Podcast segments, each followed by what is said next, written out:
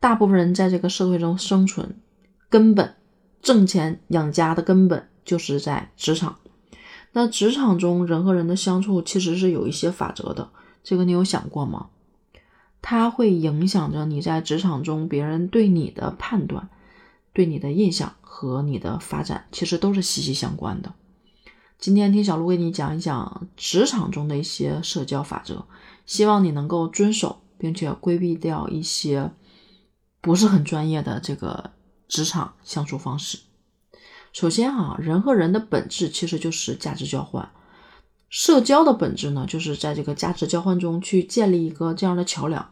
要不然你说有价值的人那么多人，凭什么跟你交换呀？对不对？就好比说那个人参特别的珍贵，但是呢，他在深山老林里面，人家也采不出来，怎么卖？怎么体现价值？对不对？是希望把这个价值要运送的时候，才能有更多的收益，才会体现自己的价值嘛，对吧？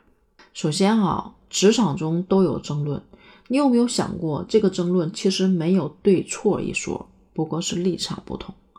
首先，职场的资源这一块儿就是有限的，你多了，别人就少了。哎，是这个职位你有了，那别人就没有了。就在这种此消彼长的这种情况下啊，竞争不可避免。也就因为这样呢，大家的立场就会不相同。说人和人之间的这种争论呢。其实不是在争论对和错，是一场对和对的争论，没有对错，就是立场不同。我们的眼睛在看外面的世界啊，但是我们唯独看不到自己。你试着用对方的眼睛去看，就会减少一些预设。遇到麻烦的时候，也不要在争论中去做这种彼此的消耗，尽量的理性去权衡利弊，找到对方呢都可以接受的这个平衡点。才是一个最终最好的解决争吵的办法。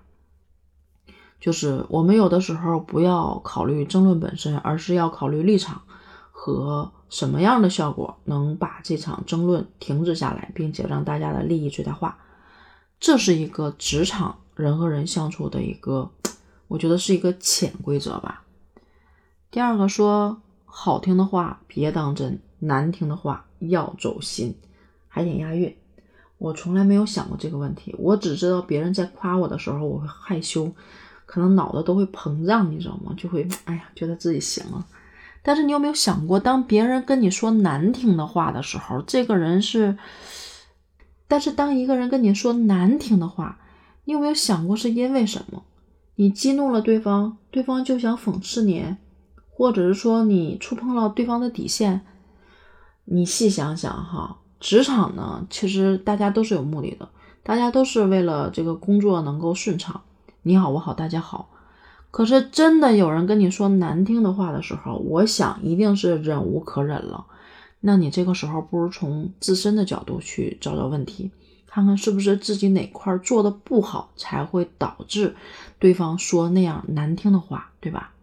就是你想想啊，这真的职场中大家真是低头不见抬头见，谁也不想把关系搞僵。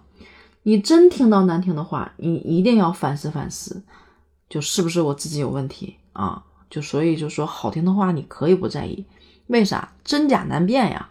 但是难听的话你一定要往心里去，因为这个就很有可能让你发现自己没有发现的问题，也是一种借助力量来个完善自己的一个心智模式吧。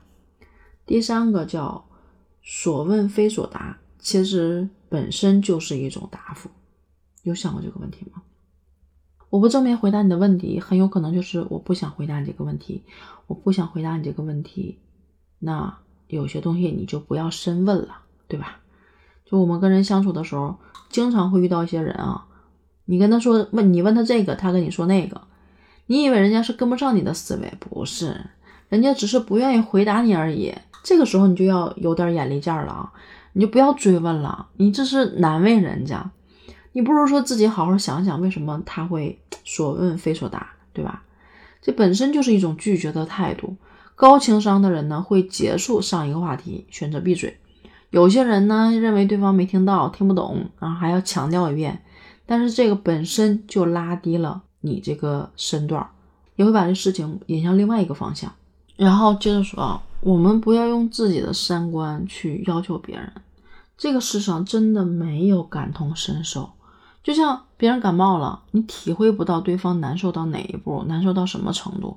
哪怕说你经历过感冒，但是啊，这个时候的感受也没有办法体会。每个人呢，自己有自己的天赋、出身、经历、环境各种各样的影响，就造就了这个每个人自己独特的这个认知的框架。但是你千万不要拿你自己的这个认知框架去衡量别人，你也不要用自己的标准去要求人家。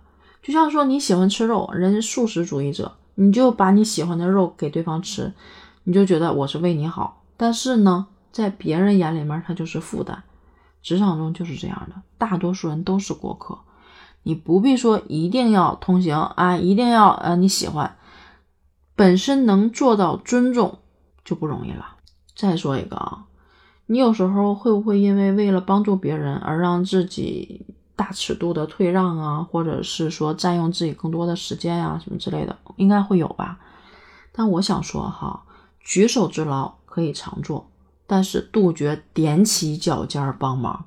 什么叫踮起脚尖儿？你试试，你努力去够一个东西的时候，是不是踮起脚尖儿的？主动输出价值社在社交中其实很重要，也是能够获取人脉的关键。但是有句话说得好，说人脉不是多少人能帮到你，而是你能帮到多少人，而且要量力而行。做不到的时候就要拒绝。举手之劳的活嘛，能帮就帮。更多呢可以获得友谊，但对于自己力所不能及的事儿，一定要慎重。你别没帮上忙，给别人事儿还给耽误了，对吧？所以说，当别人提出这个需要帮忙的请求的时候，你做两手准备，你也别怕得罪人，哎，勉强接受。结果呢，啊，满意吧还好，但是没有达到预期，嘴上不说，但是信任度会大大的打折啊。未来说再次去信任你，这个成本就要高了。所以人们常说说泥菩萨过河自身难保，菩萨渡了金身才能普度众生。最后一个就是说保持善良，但是前提是带上锋芒。人性就是这样的，欺软怕硬。你越软弱，哎，别人就越变本加厉，哎，觉得你可以忍呢，然后也不需要争论呢。但是这个时候人觉得你是个软柿子呀，随便捏呀。所以在碰见这种情况的时候，绝不退让。让别人感受到，哎，你不好欺负，就像坑过你的人啊，百分之九十还会坑你第二次。就有些人确实是无心之失，归根到底这事儿吧，其实是因为并没有引起他们足够的重视。如果是比他厉害的人，或者说相同的事情，那就不会再发生。所以保持不说硬话，不做软事儿，给别人相处呢，就是一种轻松的感觉，同时让对方明白你不会轻易退让，想让你退让。不是不可以，它是你要付出相应的成本，就只有这种付出成本交换之后，才能够引起重视。免费的东西都不珍惜，但花钱的东西心态就会发生变化。与人为善，但一定不要做烂好人，不要让自己的这种善良啊成为社交的障碍。锋芒呢是可以保护你的善良的。嗯，说了六条，我其实还是有一定的感触的。关于社交，关于职场，关于朋友，关于同事，你怎么去画这条线？在同事跟同事之间的相处，你怎么去思考它的底层逻辑是什么？对吧？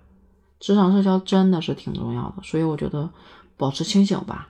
怎么能够把这座嗯价值交换的桥梁搭建好？这是我们职场相处的一些规则。希望能够给你一些帮助吧。那小鹿继续去吸收学习了，在职场中好好混，混的不说出人头地吧，至少风生水起。好了，今天就聊到这儿吧，拜拜。